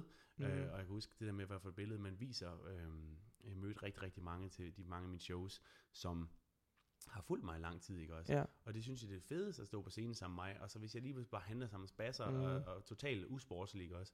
Så det handler også om, hvad for et billede man viser ud af til med det. Øh, Fordi de alle sammen, de vil gerne hen og tage et billede sammen med en og sådan noget. Og så hvis man bare er en kæmpe douchebag, Mm. også? Det Altså, hvad, hvad fanden kom man egentlig fra der? Øhm, Jamen, vi snakker om alt det der med, at du... Det der med din reaktion, og altså, Mm. når, når man er så sur og sat hovedet op, det kan godt være, at alle andre synes, det er pisse fedt for dig, men hvis du ikke selv er i mindsetet af, at en anden plads var pisse fedt, mm, så det gælder jo om at, at styre sine følelser, selvom at det er så fucking svært, når man, når man står jo... ja, for der har man et ansvar udadtil. Præcis. Man har et ansvar til, hvad, man, hvad for, hvad for et øh, reaktion, man, man stiller ud. Det sagde... Især, især på, på sociale medier, fordi det, det, altså, det handler om, altså på sociale medier, øh, om man vil eller man skal, man skal vise sig selv, og det hele ikke også, men man skal også være ansvarlig, mm. når man har en, en stor social profil. Øhm, så, så hvis man viser den der reaktion ud til, så, så, så man, man er lige pludselig et forbillede for rigtig, rigtig mange, og hvis de øh, lige pludselig ser, at det er en anden plads til et stort internationalt show, Mm. at det er på ingen måde godt nok, og sådan, så, så, så øh, vokser vi op med en generation, som ikke synes, den anden plads er god Nej, nok. præcis. Så det handler, altså det, det som på sociale medier, det, det, det kan jeg huske, det synes jeg Peter han sagde, det er meget fedt, at det, det, man, der burde være kørekort til sociale medier. Ja, præcis. Jamen, det er virkelig. Øhm, men der snakkede ham, øh, min coach, eller ikke min coach, hendes coach, som jeg var derovre sammen med, han sagde også, prøv at høre her, øhm, når du er backstage, så repræsenterer du et eller andet sted også mig og mit team, Mm. og hvis mine atleter går og smider med tingene og er nogle fucking idioter, Mm. hvem, hvem tror du så, der har lyst til at træne med mig, øh, hvis det er sådan, sådan siger, du kan, når du kommer hjem på hotellet, når ingen kan se dig, så kan du skrige i en Ja, pude, præcis. til du kvæler dig selv. Mm. Men når du er ude and about, og det der med, at du siger, at du har fans, du har alt muligt, der ser op til dig, og kollegaer, altså, en, altså Ja. sådan, som, som gerne vil have det her, men det er jo virkelig svært, og det er også noget, man skal lære at styre, tror jeg. Det, det er de færreste, der er store nok, og, og har mindsetet, når de går ind mm. i det, at det er sådan her skal være. Det er jo erfaring, der danner dig som person, og derved, at øh, du skal jo heller ikke blive dømt på den ene gang, hvor du måske var fucking sur over din anden plads. Det skal jo være, hvordan du håndterer det fremadrettet, Mm. hvis du ved. Jeg har hørt, de snakkede om, at der var nogle atleter, der sådan nærmest sådan rakt fuck til dommerne på scenen, Ja, ja, ja, fordi de får deres anden plads, og mm. nærmest vil slås og sådan noget. Og det er jo en blanding af hormoner og alt muligt, øh, der... Men, men der igen, der skal du lære at cage dig selv. Øh, Ja, jeg mistede faktisk, at det, det øh, man kan sige, øh, på grund af min reaktion, jeg er rigtig, rigtig ærlig og rigtig, rigtig øh, synlig, sårbar ja. på mine sociale medier. Jeg viser den rigtige version af mig selv, og det er rigtig, rigtig vigtigt for mig, fordi at jeg ikke vil øh, Du lave, lave et portræt af en person, som jeg gerne vil vise, i stedet for den person, jeg er. Øhm, og så når man... Jeg har, jeg har mistet en, en, en, en rigtig stor sponsor faktisk. En af mine allerstørste sponsor mistede jeg ved at vise den rigtige person, den rigtige Lars, efter Okay. mit show. Fordi jeg viste, at jeg var ked af det, og jeg har fået den anden plads, ikke også? Og øh, det, det, var ikke det, det var ikke det portræt, de ville gerne. Det er jo ikke det, deres virksomhed skulle Mm, stå nej, for. nej, nej. Det er fint nok, hvis det ikke sådan, hvis deres virksomhed ikke består af mennesker, der er sig selv, så jeg skal ikke være en del af det. Nej. Så mistede jeg en sponsor på det omkring, fordi jeg jo rent faktisk var ked af den her reaktion, men fordi de gerne ville have det, at man hele havde tid havde den der winning attitude. Ja, min Mm. mm. umiddelbare reaktion dengang, det var, at jeg var super ked af det. Jeg var ulykkelig, fordi jeg gik efter den første plads, ikke også? Øhm, og det, det var jeg den aften, og det var helt, altså det, det, og det viste jeg, og jeg, jeg, jeg husker, jeg, jeg semi-græd øh, på Instagram og i min story, ikke også? Men dagen efter, ikke også, rejser jeg fladet, næste mål, videre, Mm. ikke også? Så det handler, jeg så mig ikke slået, jeg var bare såret. Ja, præcis. Ikke også? Så det med at tilpasse sig og, og komme tilbage bedre, ikke også? Altså det- Og det, det, det er en af mine forcer inden for det her. Jeg, har ikke, jeg er ikke født med en genetik, der er, er en perfekt sammenskruet genetisk øh, genetik i forhold til, hvordan jeg ser ud, men jeg er født med et gen, der siger, at du kan ikke, altså, hvis, hvis det, altså, det hader det der, hvis det, hvis det ikke slår mig ihjel, gør mig stærkere, fordi jeg samler mig for det træ, altså, ved, det, altså, ved det træ, jeg er blevet slået ned, hvad fanden er? Ja, ja, jeg forstår mange det. forskellige, ja. øhm, og går videre Mm. med et mindset, der er endnu stærkere. Så jeg er altid, jeg er altid evnen til at samle mig, samle mig selv op, øh, støve mig selv af, og videre til næste gang. Så- men, men den umiddelbare reaktion, den der super, super ked af det, såret knægt, øh, der ikke fik sin første plads, ikke også? Ham viser jeg, men jeg viser så også, okay, videre. Ja. Vi viser, at man skal have mentaliteten for at rejse sig igen.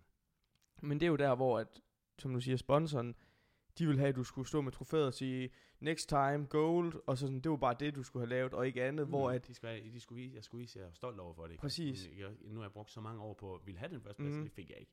Og det, det, det skulle jeg... men, men folk, der følger dig, de har jo den anden, altså sådan, sådan har jeg det i hvert fald, Mm. hvis, hvis jeg følger en person, og det kun er sejr på sejr på sejr, og de aldrig viser den her cheat day, eller what, sådan, de aldrig Mm. viser et eneste nederlag, så, så er det en opstilling, forventning, og det er det der med kørekort til sociale medier, Mm. fordi så får ens følger et forskruet blik på, hvad hedder det, øh, på hvordan man hvis, din, hvis dit idol opfører sig sådan, så er det jo også sådan, jeg skal opføre mig. Ja, ja. Altså sådan, og det er også det der med, jeg ved ikke om du følger med den der Fie Lausen shitstorm, hvor hun sagde, med, at hun ville prøve at vandfaste i fem dage. Mm. Og det er jo det der med, hvis man ikke har kørekort til sociale medier, så Fie Laursen, hun er jo nok rigtig god influencer på mode og whatever hun laver, jeg ved ikke så meget om hende. Men de 14-årige piger, eller hvor gamle hendes fans er, som bare tænker, hvis jeg vandfaster fem dage, får jeg også 300.000 følgere i hendes krop og whatever. de, de kan ikke tænke så langt, og det kan man ikke. Sådan, Mm. hvis kungen han havde sagt, at jeg skulle drikke fucking kolort for at blive bedre og tank, så havde jeg jo gjort er det, godt, dengang. Ja. Ja, ja. Øh, men hvad hedder det? Det var en wow-reference til dem, der ikke Ja, fattede, hvad ja. jeg sagde. Men hvis, hvis ens idol gør noget, og især hvis man er usikker eller et eller andet, så følger man dem. Så jeg tror da, det har gjort din, dine følgere har fået et mere ærligt blik, og et mere, de kan relate mere til dig, fordi de Mm. også føler sejr. Men det er jo så også knaldærgerligt, at din sponsor ikke kan forstå vigtigheden i, at at, at det også er, altså sådan, jeg vil jo synes, som øh, hvis jeg havde muligheden for at sponsorere nogen, at det, jeg vil da hellere vise, at vi støtter reelle mennesker, i stedet for robotter, der ikke har følelser, øh, hvis du forstår mig. Ja, på en måde, men man skal heller ikke disse de andre atleter, for de andre atleter er selvfølgelig også, de, de har måske bare en anden reaktion til det. Nej, nej, nej, nej, nej. De er. Præcis. Men, øh, men, ja, Men- men, det, det har kostet mig noget, ja, som du siger, det koster mig et sponsorat, men det har givet mig noget andet. Det ja, det var det, jeg prøvede at komme frem til med det- min lang det- forklaring. Ja, det har givet mig noget, øh, noget internt, vil jeg sige. Det har givet Ja. mig noget indeni. Det har givet mig en, føle, en forhøjet øh, følelse af kærlighed, hvis man kan sige Ja. det. For alt det kærlighed, alle de beskeder, alle de øh, hjertevarmende øh, ja, opkald og sådan noget, jeg har fået efter det, men det har været det hele værd. Ja, Fint, men så, det, så det, er bare, der er bare indset, okay, det er jo ikke den virksomhed, det har fået mig til at indse, at det er jo ikke den virksomhed, jeg burde samarbejde med. helt sikkert. Og ja, det er en fantastisk virksomhed, og, og de har nogle fantastiske produkter og det hele. Øh, men det er jo bare, okay, hvis det, hvis det ikke er sådan en, en som mig, de vil have, jamen, så, er det ikke, så skal vi ikke arbejde sammen. Nej. Skal, jeg, jeg vil i hvert fald ikke ændre mig for Og passe at, ind i at, deres... At, at, øh, være, i deres virksomhed for at Præcis. få deres produkter osv. Det handler, jeg har altid været den, den samme lille Lars, der sad og balancerede en koledås på maven. mens- Ja, ja, præcis. Det, det er ham, som folk ser på Instagram. Det er bare lidt større. Ja, ja, præcis. Jamen, og det jeg mente for, det var ikke det der med, at hvis, øh, altså, det jeg mente, det var, at hvis de kun ville have, at du skulle være på en måde, det var det, jeg Mm, mente med ja, ja, robotter, lige det, var, præcis. det var ikke, at førstepladsen eller tredjepladsen, eller hvem, at de. Mm. at de bare ikke måtte vise det eller noget, men jeg synes jo, jeg elsker reelle mennesker, og det er også derfor, da jeg så, øh, du lavede det der med håret mm. Mm. og sådan noget, det giver mig meget endnu mere incitament til at rigtig gerne vil snakke med dig, fordi, og jeg synes, fra sekundet jeg trådte ind ad døren, jeg har aldrig følt mig mere velkommen, og vi fik grøn mælk, eller hvad det hedder. Gul mælk. Gul mælk, undskyld, undskyld. Og altså sådan, men, men det er jo sådan, og det er jo også det, jeg gerne vil vise med podcasten, det Mm. her med, at jeg snakker med dig, Jakob Somani, Peter, alle de her mennesker, Mm. og at I har præsteret rigtig, rigtig meget i jeres karriere. Er så forskellige mennesker. Mega, men, Mm. men I har det til fælles, at I er reelle mennesker, Ja. som også øh, craver en dag eller to. Altså sådan, du, kan vel, du har vel også dage, hvor du bare tænker, jeg skal have pizza i aften, eller et eller andet, mm. men det kan jeg ikke få, fordi jeg skal gøre det her. Ja. Altså, sådan, og det er jo det, jeg rigtig gerne vil vise med podcasten, at alle er sgu egentlig bare mennesker. Et, altså sådan, mm. det, Det er også det, jeg snakker om. Du har, du, du, du er blevet kastet i den rigtige retning. ja, Der findes også altså, der top performing atleter, der bare er kødhoveder. ja, Okay. Som ikke ved en skid om, de laver. De følger en plan og sådan noget. Og de har det helvedes der, og de brokker sig og, og, og, og, og flipper ud over Ja, okay. okay. dårlig reaktion. Men ikke på grund af deres følelser, men fordi de er sure. Ja. Ikke også? Dem findes der også, men du bliver kastet i den rigtige retning, og du snakker er med jeg rigtig, glad rigtig øh, øh, ærlige mennesker. Det, det tror jeg også, at jeg, fordi jeg snakker også med andre folk, der har sagt noget af det samme, at, at øh, det er også en verden, hvor der er rigtig mange, øh, Mm-hmm. Det er jo en egoistisk sport et eller andet sted. Du er Mm. nødt til at være egoistisk anlagt, når du er bodybuilder, fordi at du skal, alt skal passe ind i det mønster, og det kan godt være, at du ikke ønsker at være egoistisk, men du er nødt til at tage sporten over alt andet. Mm. Jeg havde en fodboldspiller på i for to uger siden, som det er ikke udkommet endnu. Men i fodbold, der er der plads til at drikke øl en gang imellem, mm. og Mm. der er plads til at æde pizza fire gange i ugen. Mm. Øhm, det er der bare ikke i den her sport. Og der er ikke plads til at tage med ud vennerne klokken til lort om natten, fordi du skal sove og restituere, som du snakker om, er et Mm. pissevigtigt element i det og sådan noget.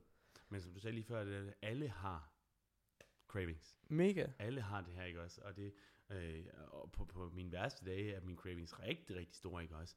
Men det, men det forskellen er på de gode og de dårlige atleter, eller på, på, ikke dårlige atleter, men på de gode atleter, det er, at de ikke giver efter for det. Mm. Mm. De indser, at målet det er vigtigere. Hvad, undskyld, hvad, hvad, hvad er det du, øhm, hvordan takler du cravings? Altså sådan, Hvis. Jeg, jeg, har- jeg har på ingen måde, altså jeg kommer aldrig nogensinde til at give efter for cravings. Nej, nej, det, det tror jeg nemlig ikke på. Det er jo ikke det, jeg mener, men hvordan takle, hvordan, fordi jeg er sådan en alt eller intet type. Hvis mm. jeg vil tabe mig, som jeg er i gang med lige nu, så giver jeg ikke efter noget. Så når jeg rammer mit mål, så kan jeg slappe lidt mere af. Jeg har det der lidt jo-jo-vægt en gang imellem. Men Mm. jeg går 120% ind i noget, og så taber jeg mig, og så går det rigtig godt for mig.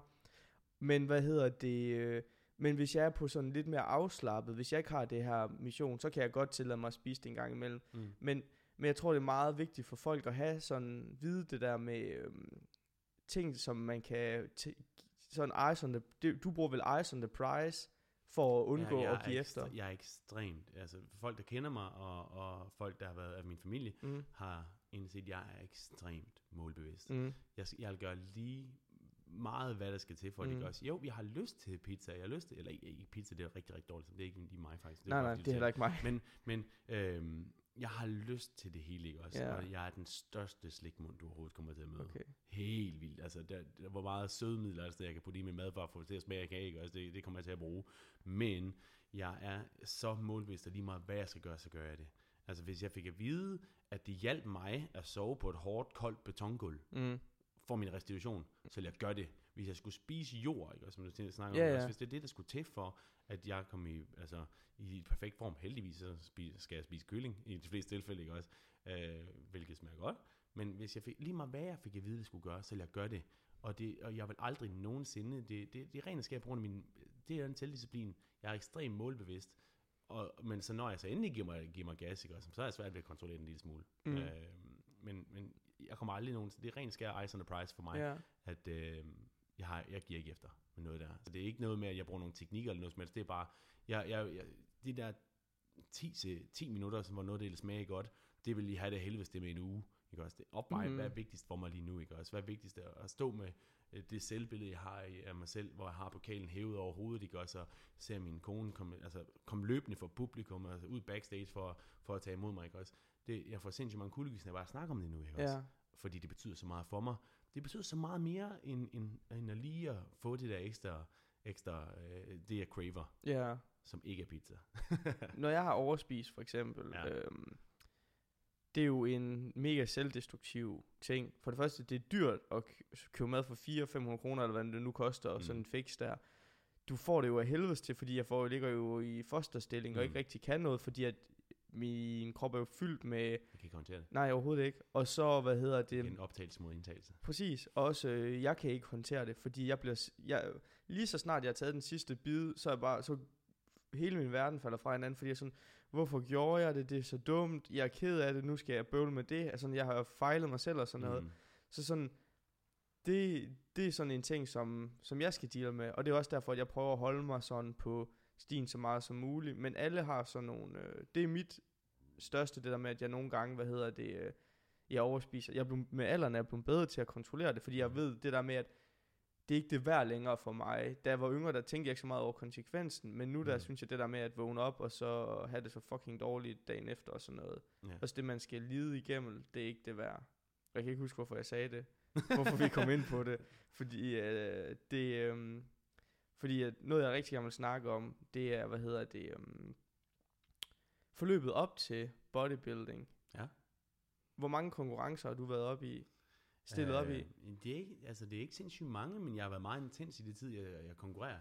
Ja. Jeg havde syv shows sidste år. Okay, det er også relativt mange, er det ikke? Rigtig mange. Ja. Folk siger sådan, okay, man kan tage et show, og så kan man tage et show mere, ikke? Og så er man god. Mm. tage et show mere, så, er det ved, at- så, så, så trækker det til noget. Man tager et show mere, så er man fucked up Mhm. psykopat i hovedet, hvis man kan tage fire show i streg. Um, I sidste år, det er jo rent skær. Det er det der drive der. Ja, okay. Også, uanset hvor elendigt jeg havde, jeg havde det elendigt. Ikke? Ja. også? Men, Hør- øh, men jeg lod ikke mine, mine omgivelser blive såret af det. Um, så det der med, jeg havde syv shows sidste år, og så har jeg haft 3, 10, ja, jeg nærmer mig de, nærmer mig de 20 nu, i alt. Okay, det er jo også 2013. pænt. På, på, jamen, det er jo også... Nu ved jeg godt, at en stor del af det, det var sidste år, men mm. 20 shows siden, det er jo hurtig hovedregning. 5, 6, 7 år. Jeg er fucking dårlig til hovedregning. Hvad hedder det? Det er 6 år cirka, tror jeg. Fem år. Øhm, 5 år, okay. Det er jo også en god håndfuld egentlig. Mm. Øh, jeg ved ikke, hørte du min snak med Jakob Somana? Ja, ja. Ja. Sagde han ikke, at han havde 10 shows på 3 måneder? Åh, oh, det kan jeg ikke huske. Det tror jeg, han sagde. Det er Ja, jeg men- meget sikker på. Ja. Han Ja. sagde, det var det værd, altså sådan, det var det, altså og da han sagde det, der var jeg jo ved at eksplodere i hovedet. Det Mm. lyder for sindssygt. Mm. Altså, det er jo tre måneder. Jamen han er, jeg guess, han er en skide dygtig atlet, mm. Og en, øh, en, en vanvittig god fyr. Øhm, som snakker også, vi er, vi er gode venner, men han er også en, altså, det er så også en af de ting, jeg har brugt. Øh, han siger, han er en af mine bedste, han er ikke bedste, han er en af mine rigtig gode venner, og han er en af mine værste fjender. Ja. I den måde, jeg har brugt ham som en mental image for at presse mig selv fremad, fordi han er en af de få øh, personer, som konsekvent har slået mig, hver gang jeg har stået på, med, med, altså stået på scenen sammen med ham. Så jeg har brugt ham som motivation, men han, han er en sindssygt dygtig atlet, og Ja. han er nemlig genetisk rigtig godt skruet sammen. Ja, jamen, øh, da jeg, jeg havde aldrig mødt ham, før jeg var hjemme ved ham. Og sådan, altså han er, du, du er også rigtig, rigtig stor, men han virkede, altså, jeg er jo både ikke særlig høj, men også bare sådan, ikke særlig, øhm, ja, bredskuldret Mm. eller noget. Men altså sådan, jeg kunne godt se sådan, at han er en ordentlig, også på hans Instagram-billeder, Mm. altså sådan, han fylder meget sådan, Ja, ja, stor. Jakob. Ja, Mm. men altså, det synes jeg jo også, du er. Mm. Hvad hedder det? Øhm, men jeg synes bare, jeg blev meget mere bit af den her bold. Jeg har ikke lyst til selv at stille op, men det giver mig motivation med alt det, jeg snakker om, at komme i bedre form, og, og være et bedre version af mig selv og sådan noget. Men lige det der med opstilling, det er ikke mit mål i livet. Jeg har nogle andre ting, Det jeg det gerne vil. vigtigste, det du siger, det med at blive en bedre version af dig selv. Ja. Fordi mange af de værdier, man, man, man får, eller har brug for at have en element, så er det noget, man kan drage paralleller til andre dele af livet, ikke også? Så mm. Mm. den her selvdisciplin for, jo mere man arbejder, øh, jo mere resultat kan man få. Om det er på arbejdsmarkedet, eller om det er som, som, som, som øh, entreprenør eller et eller andet, ikke også? Ja. Det, det er, hvad man lægger i det, hvad man får ud af det. det og det handler ikke altid om, at jo mere arbejde, jo bedre resultat. Det handler om bedre arbejde. Effektiv arbejde. Ja, jeg er meget sådan, jeg skulle hjælpe nogle venner med at male i deres hus, og hans kæreste, eller et rum i lejligheden, og hans kæreste, hun er bare sådan en, hun tager og går i gang, Mm. og, sådan, hvor, og så finder vi ud af en time efter, det var totalt åndssvagt, øh, den måde, hun havde taklet det på, sådan, hvor at jeg, sådan, der er nogle mennesker, der bare gør noget, mm. Hvor at jeg er meget overvejende, før jeg gør noget. Mm. Øh, jeg ved ikke, jeg havde en fucking god pointe med det. Det der med, at det, er, altså, det handler ikke om at bare gå Nå, ja, ja, det præcis, handler om at gøre sit forarbejde. Præcis, Ikke, præcis. ikke, ikke bare arbejde, men arbejde effektivt. Ja, Det sige, præcis. Hvordan kan vi gøre det her på bedst mulige måde, i stedet for bare at gå til værks, og så bagefter indse, okay, vi, det kunne være startet og gjort bedre. Måske vi brugt halv tid og halv Ja, ja. økonomi på det, eller Altså, sådan bare, bare, fordi du, ja. altså, bare fordi du arbejder mere, behøver det ikke Overhovedet at ikke. betyde, at du udretter mere. Og det var, det var også det samme med Instagram. Du bliver ikke en bedre atlet af at have en million følgere. Nej, nej, nej. Du bliver ikke større og stærkere af det. Mm. Øh, det kan være, at du får noget ego, fulfillment eller noget i den stil, men, mm. men du bliver ikke... øh, Du bliver ikke en bedre atlet, du bliver ikke et bedre menneske at have så mange følgere. Mm. Det tror jeg også mange skal, skal tænke over, at fordi jeg har jo kun, jeg går ikke specielt meget op i følgere, jeg vil gerne have flere følgere, og Mm. jeg vil gerne have mange, jeg vil gerne have nogle lyttere, så jeg kan leve af gøre de ting, jeg kan lide, øh, og jeg vil også rigtig gerne motivere, motivere sammen med min gæst, motivere Motivere. og s- inspirere folk til at gøre det, de har lyst til, og hjælpe dem. Men hvad hedder det? Selvom jeg har 300 følgere, så sad jeg i starten, jeg er begyndt at blive meget bedre til det, men så sad jeg sådan 288, Mm. så vågnede jeg op. 280, så har jeg mistet 8 på natten, og hele min verden, det var bare sådan 8 følge. Altså, for det første, så skal man ikke gå op i sådan noget, Nej. men det tror jeg alle på de sociale Det, medier. det gør alle. Jeg kan huske, Ja. første gang jeg kom over 100, det var sådan, kæft mand, jeg er Ja. berømt. Ja, præcis. det var helt sindssygt. Men altså, det, det vigtigste, at, at, som, som du siger der, som, øh, og jeg synes, du skal tage med af det hele, det handler ikke om, hvor mange du har. Mm. Det handler om, de, hvis nu du gør en kæmpe stor forskel i, hvor mange, var det, sagde, du havde 380 eller noget? 340, men, Ja, men 340. ja, ja, Ikke også? At, at du har 340 mm. mennesker, som du, for deres liv forbedrer du. det håber jeg. Jamen, det, altså, det er Men- fordi, du giver noget, der giver værdi for dem, Ja. og det handler ikke om, at du, giver det portræt ud for at se, okay, hvordan kan jeg få flere ind i stallen, mm. ikke også? Det handler om, hvis man kan sige, nu snakker jeg stallen, nu handler det om, hvor gode heste du har i stallen. ja, præcis. Ikke også? Hvad for en værdi du giver for dem. For det, du lægger ud, det handler om, hvad, hvad, hvad, hvad kan du gøre en, en forskel i de personers liv, i stedet for at tænke, hvor mange mennesker kan jeg få ind? Ja, men 100, jeg er begyndt at få de der beskeder, som det tog noget tid for mig, og det, er altså sådan, det er jo ikke sådan, jeg måler det heller ikke i, hvor mange lytter der er i podcasten. Mm. Det er sådan, selvfølgelig betyder det noget for mig, og- men så begyndte jeg at få sådan beskeder her, hey, jeg lytter til dine afsnit, elsker dem, bliv ved, eller sådan en, der skriver, hey, har lyttet til alle dine afsnit, og sådan noget, mm. Mm. ligesom du får også får nogle beskeder, hey, har fyldt dig i lang tid, og sådan mm. Mm. noget. Og det er noget af det største kick og rush. Altså, jeg bliver så glad for det, fordi hvis man har en dårlig dag, eller tænker sådan, jeg skal til for Esbjerg, til København for at optage, Mm-hmm. og så får jeg kun whatever amount of lyttere, og det koster mig tid. I går var min kærestes fødselsdag, men den brugte jeg i Sverige, fordi at jeg prøver, og jeg vil rigtig gerne det her, ikke også? Sådan, men så når man får de her beskeder, og folk de værdsætter, Ja, Og sådan om- og så var jeg bare sådan, det er jo, ja præcis, det er alt, alt blodsfed og tårer værd. man kan, altså det, det lyder pladet romantisk, men man kan, ikke Mhm. sætte en, man kan ikke sætte en pris på Overhovedet kærlighed. ikke. Det du får igen, hvor meget du giver dig selv, øh, hvor meget det koster dig i forhold til, hvad du gør, den følelse, du giver, Mm. når folk siger, okay, du har, du har gjort en forskel i mit liv. Præcis. Altså igen, kuldegysning for mig her, fordi det er en passion. Det, er, det handler om, okay, hvordan efterlader du verden? Ikke, altså, øh, hvad efterlader du i folk? Ikke, hvad Mm. du efterlader folk med.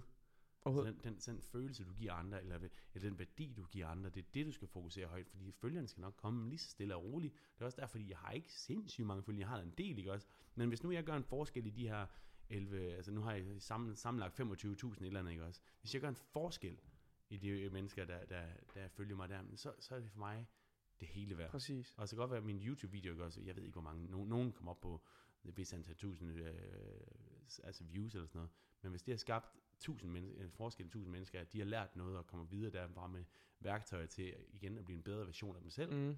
Jamen, så har jeg gjort mit arbejde godt. Præcis. Hvad hedder det? øhm, vi øh, rammer en time nu. Hvad hedder Holy det? shit. Ja, tiden flyver jo, når man har det godt. Men der vi er har ikke meget... snakket en skid. Nej, vi har bare snakket. træning Nej, nej, hvad hedder det? Men øh, jeg vil rigtig gerne snakke, før vi afslutter. Det her, det blev et lidt langt afsnit. Har du tid til det her? Ja, ja, ja. Okay, hvad hedder det? Så vil jeg gerne snakke om det der med... I går var jeg jo til mit første backstage. Mm. Første gang du var bag... Nu skal jeg beskrive min følelse, eller, og så kan du sådan øh, måske grine af nogle af de sindssyge ting. Ellers skulle jeg beskrive min. Okay, gør Fordi det. Jeg, jeg kommer jo også fra, jeg, jeg har aldrig nogensinde prøvet det her før. Nå, men hvor, undskyld, hvor i landet? Du sagde, du flyttede til København. Hvor flyttede du fra? Jeg er kæmpe nordjyde. Jeg kommer Okay. fra, fra Tisted. Okay, Helt, helt omkring... øh, nice. Jeg boede i Aalborg i to år. Ja, så det er jo sindssygt langt væk. Ja. Så jeg er kæmpe, kæmpe, kæmpe jyde, og meget ydmyg, når det kommer til det, ikke også? Men det der med, at, at jeg, øhm, jeg er heller ikke blevet færdig. Nu er jeg ikke blevet færdig, men det var jeg Mm. før i tiden, ikke også? Så det med, når man kommer backstage, ikke også? Folk, de er jo så lige, ligeglade.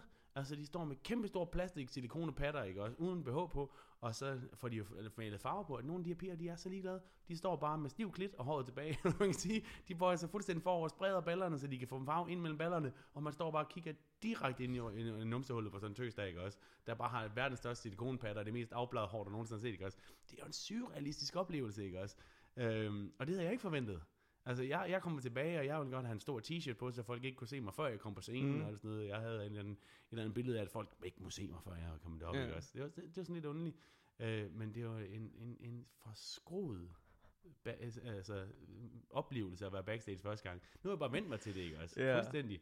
Det der med, at folk lige, altså, når, altså, også, altså, det er komisk, når man bliver spraytandet som fyr, ikke også? Mm. At man står splitravne nøgen, men, men så en lille sok på pikken, ikke også? Man, man bliver sprayet, ikke også? Så står du bare med bare pik, hvis det er endelig er, ikke også? Altså, det er ikke noget, de ikke har set før. Men før i tiden ville det også være sådan, men det er bare et, et, et så underligt, jeg kan forestille mig, hvis det var første gang, du nogensinde var backstage i, i går. Mm. Det må være så underligt for dig. Altså, jeg er fucking god fa- Altså sådan, jeg er ikke... Øhm, jeg er ikke generet menneske, Mm. og jeg er ikke, hvad hedder det... Øh, jeg er sådan, lige nu der har jeg lidt for meget fedt, men normalt der har jeg, da, da jeg kom i god form og Mm. trænede og fik min lille sixpack og alt det der, Mm. der var jeg sådan, der havde jeg ikke noget sådan... Og jeg har det stadig ikke, og jeg har jo min kæreste, og jeg har set, med, altså sådan, jeg har set bryster en million mm. gange, og også øh, numse og tisko, eller hvad det hedder. øh, men da jeg kommer backstage, så sidder jeg med min kamera, og så kigger jeg op, og så kigger jeg på en piges bare bryster, Mm. og så kigger jeg hende i ansigtet, mens jeg sidder med min kamera. Så mm. Jeg sådan, øh, det var altså sådan, og så Jeg har ikke taget billeder af de Nej, bryster. nej, og så, så, det havde jeg lyst til at sige.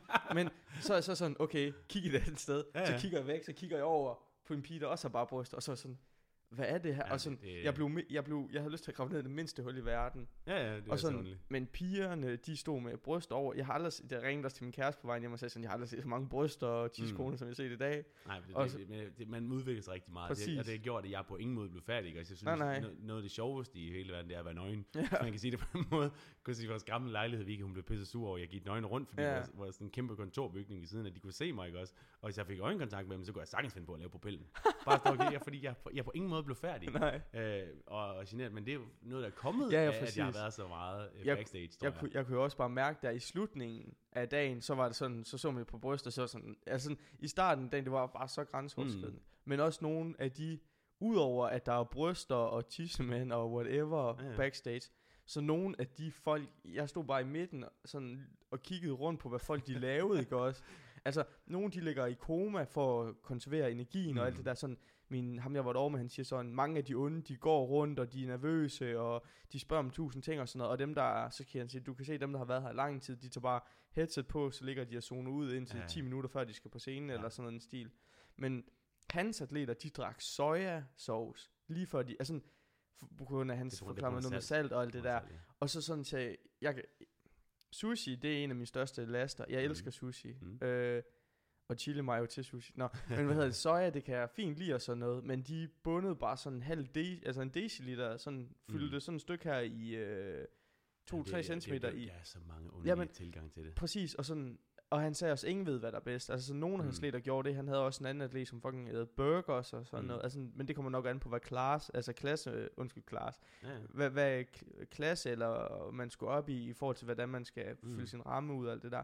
Men der var folk, der tog soja, eller spiste soja, drak soja, en spiste skumfidus og riskiks med salt Mm. på, og sådan, og jeg var bare sådan, jeg har aldrig set noget mærkeligt, end at være backstage i til et er. bodybuilder. Jeg tror, man alle sammen, de altså, har levet så sundt så lang tid, bare Ja. for at spise det. Men altså, de fleste, de holder sig til det. Altså, i stedet for det der, så spis noget, du, du har. Der var også nogen, du der har- drak. Jamen, ja, ja, ja, drak uh, hvidvin og sådan noget, ikke også? Ja, og rødvin Ja, og ja. Jägermeister. Ja, ja. Det er fordi, har du nogensinde vågnet op efter en tur, hvor du har bare givet en gas i byen? Ja, Er du så, Præcis. er, er du, så er du helt vildt dehydreret, ikke også? mm, Det er fordi, de drikker noget ned, som dehydrerer noget mere, ikke også? Fordi man jo gerne trække væske ud af huden, ikke også? Og hvis man Mm. kan opnå en effekt med det, så jeg har aldrig selv prøvet det, Nej, men, nej, men nej. det giver mening i mit hoved. Øh, men altså, lige der på stykket, så, så handler det bare om at altså, at fylde så meget, som man overhovedet kan. Og det er noget underligt ting, folk de Mm. spiser backstage. Det er helt vildt. Altså, jeg, ja, det, det er, der er ikke det er ting, jeg ikke har set backstage, hvad folk de spiser. Men jeg var også, altså sådan, det var også det, jeg snakkede med mange af de andre om. Det der, jeg er ikke så stor fan af, altså jeg vil, jeg vil gerne have en, øh, hvad hedder sådan noget, en Ryan Reynolds krop, eller noget den stil. Det, det er sådan mit mål, sådan en, eller jeg kan faktisk rigtig godt lide sådan den der lean, øh, hvad hedder det, crossfit krop der. så, kan det, sige, så kan jeg sige det, at du behøver ikke drikke sojasauce. Nej, nej, sådan noget. Præcis, var og det er jeg så glad for. sorry. Ja, ja, nej, men det er så cool. Det jeg mente med det, det var det der med, selvom at jeg ikke synes, at jeg, jeg respekterer bodybuilder, og jeg, især det arbejde, dedikation og Mm. alt det, der ligger i det, og især efter jeg begynder at snakke med så mange af jer. Øhm, men når man kan se folk, de ved det så meget, at de står og drikker sojasauce, for at få den der 0,2% ekstra effekt Mm. mm. der. Så jeg var næsten ved at knibe en tårer, fordi det er så smukt for mig, når folk Ja. de... Når Er folk kan mål. præcis, uanset hvad det er, så bliver Mm. jeg så glad for at se folk giver sig 1000% til noget. Og det, det, det, du kommer frem til der, det er, at folk de jagter succes. Præcis. Altså, og succes i øh, lige meget hvad det er, man er, bare man giver sig efter, hvad ens definition for succes det er. Mm. Fordi jeg, jeg, jeg, kan, jeg kan få sindssygt mange kuldegysninger om, hvis nogen de er en rigtig god far, og de har succes med at være en rigtig god far, ikke også? Så de arbejde for det, ikke også? Uanset om de vil være den bedste skraldemand i verden, mm. hvis Mhm. du er verdens bedste skraldemand, ikke også? Hey, der er også succes i det, og hvis du skal gøre dit for at opnå det, så er det perfekt, fordi succes for mig har ingen, altså det, det, det har ikke nogen, altså det er ikke én ting. Det er ikke for mig det handler ikke om okay, du er en god bodybuilder. Det er også du en god far. Du er verdens du er den bedste maler. Et mm. eller andet ikke også. Whatever. At du, er den- du er den bedste til at få andre til at føle sig øh, godt, hvis mm. man Mhm. kan sige, at have en god selvfølelse, som får andre til at have det bedre med sig selv. Jamen, altså, så er det succes, så er det, øh, som du siger, det, du kan knibe en tårer, fordi det er ikke noget, du selv vil, Mm. men de jagter succes så hårdt, at de vil sidde og drikke sojasauce backstage. Og jeg forstår din point med, at det er sindssygt, det er sindssygt fedt, at du også har, altså, at, at, at det handler om succes. Mm. Det Mhm. handler ikke om, hvad folk har succes. Mm. med. Det handler bare om at, at se folk i sin... At man bare kan se, det her det er meant to be, eller hvad man mm. Skal sige. Øhm, og det, det er sgu noget helt særligt, synes jeg. Det, jeg har jo aldrig været selv professionel atlet eller noget, Mm. eller været den bedste til noget. Men det der med, når man kan se i øjnene, hvor meget en person brænder for det, det, mm. det kan jeg sgu ikke enten respektere. Mm. Nej, nej. Nej, nu er det, er, op. det er beundringsværdigt. Det er. Mm. Hvad hedder det? Vi rammer 70 minutter nu. Mm. Øh, har du lyst til at lave en par to, hvor vi måske snakker træning? Eller... Eller? snakke om noget, det, noget, det laver. Ja, præcis. Ja, det, vi var okay, super. Jamen altså, jeg Jeg kunne... altså, jeg har ikke, det, er- det er en ting, altså, jeg, meget, mange ting, jeg har sat mig op for, hvad, mm. Hvad man kunne tage op af emner i dag. Ja. Men jeg har ikke regnet med, at det var hårdt, og det synes det er super fedt, hvis nu det er det, fordi det, det, det er en af de ting, som du har set, mens du har fulgt med, Ja, og det har skabt interesse hos dig. Jamen, så er det fint, hvis jeg har kunne belyse lidt på det. 100 procent. Også, øh, jamen jeg vil jo også virkelig gerne have snakket meget mere om træning, mm. fordi at det er også en, det er også noget, jeg har jo både været en fat ass, og så har jeg også været rimelig fedt, og nu er jeg sådan in between et eller andet sted, Mm. og så sådan, det motiverer mig at snakke med folk, som for det første ved noget om, hvad de snakker om, Mm. men også bare det her med at komme ud og se sådan, hvad din, hvad dine idealer, eller hvad dine, både dine mål og, og dine tanker om emnerne, og sådan Mm. det her, øh, jeg, jeg skal sige, hvad hedder det? Gul mælk. Gul mælk, undskyld, ikke grøn. Hvad Mm. hedder det? Bare sådan, hvad folk, forskellige folk, hvad, hvad der hjælper dem og sådan noget. Mm. Altså, jeg er kæmpe stor fan af det, og det er også, altså, jeg havde jo ikke regnet med, at vi skulle, vi har snakket en del om e-sport og alt muligt, Mm. og jeg troede også, at vi egentlig mest skulle fokusere på din rejse. Mm. Øh, vi har jo Jeg snakket, har faktisk næsten ikke snakket om det. nej, altså, vi har fået sådan i store træk. Nå, men- nå ja, i forhold til ja, ja, ja. nemlig konkurrencemedier, undskyld. Ja, ja, præcis, og det var jo det, jeg ville have snakket meget mere om. Mm. Men hvis vi siger, vi øh, en gang du har tid og lyst til at snakke med mig igen, at vi så finder en times tid der og knalder afsnit 2 ud. Helt klart, men jeg synes, det vigtigste, vi kom frem til, det, det handler om, det, det der med at være oprigtig på sociale medier. 100. Det der med, at, okay, i stedet for at, øh, at jagte mange følgere. Mm. det handler om at vise sig selv og give værdi for ens følgere.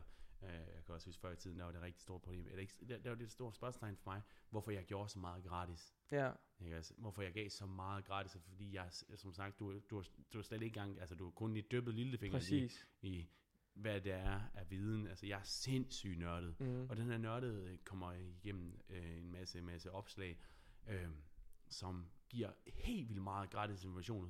Og jeg kan huske dengang, til, dengang mig og Vicky, vi startede med at være sammen, så hvor fanden giver du så meget gratis information ud, ikke også?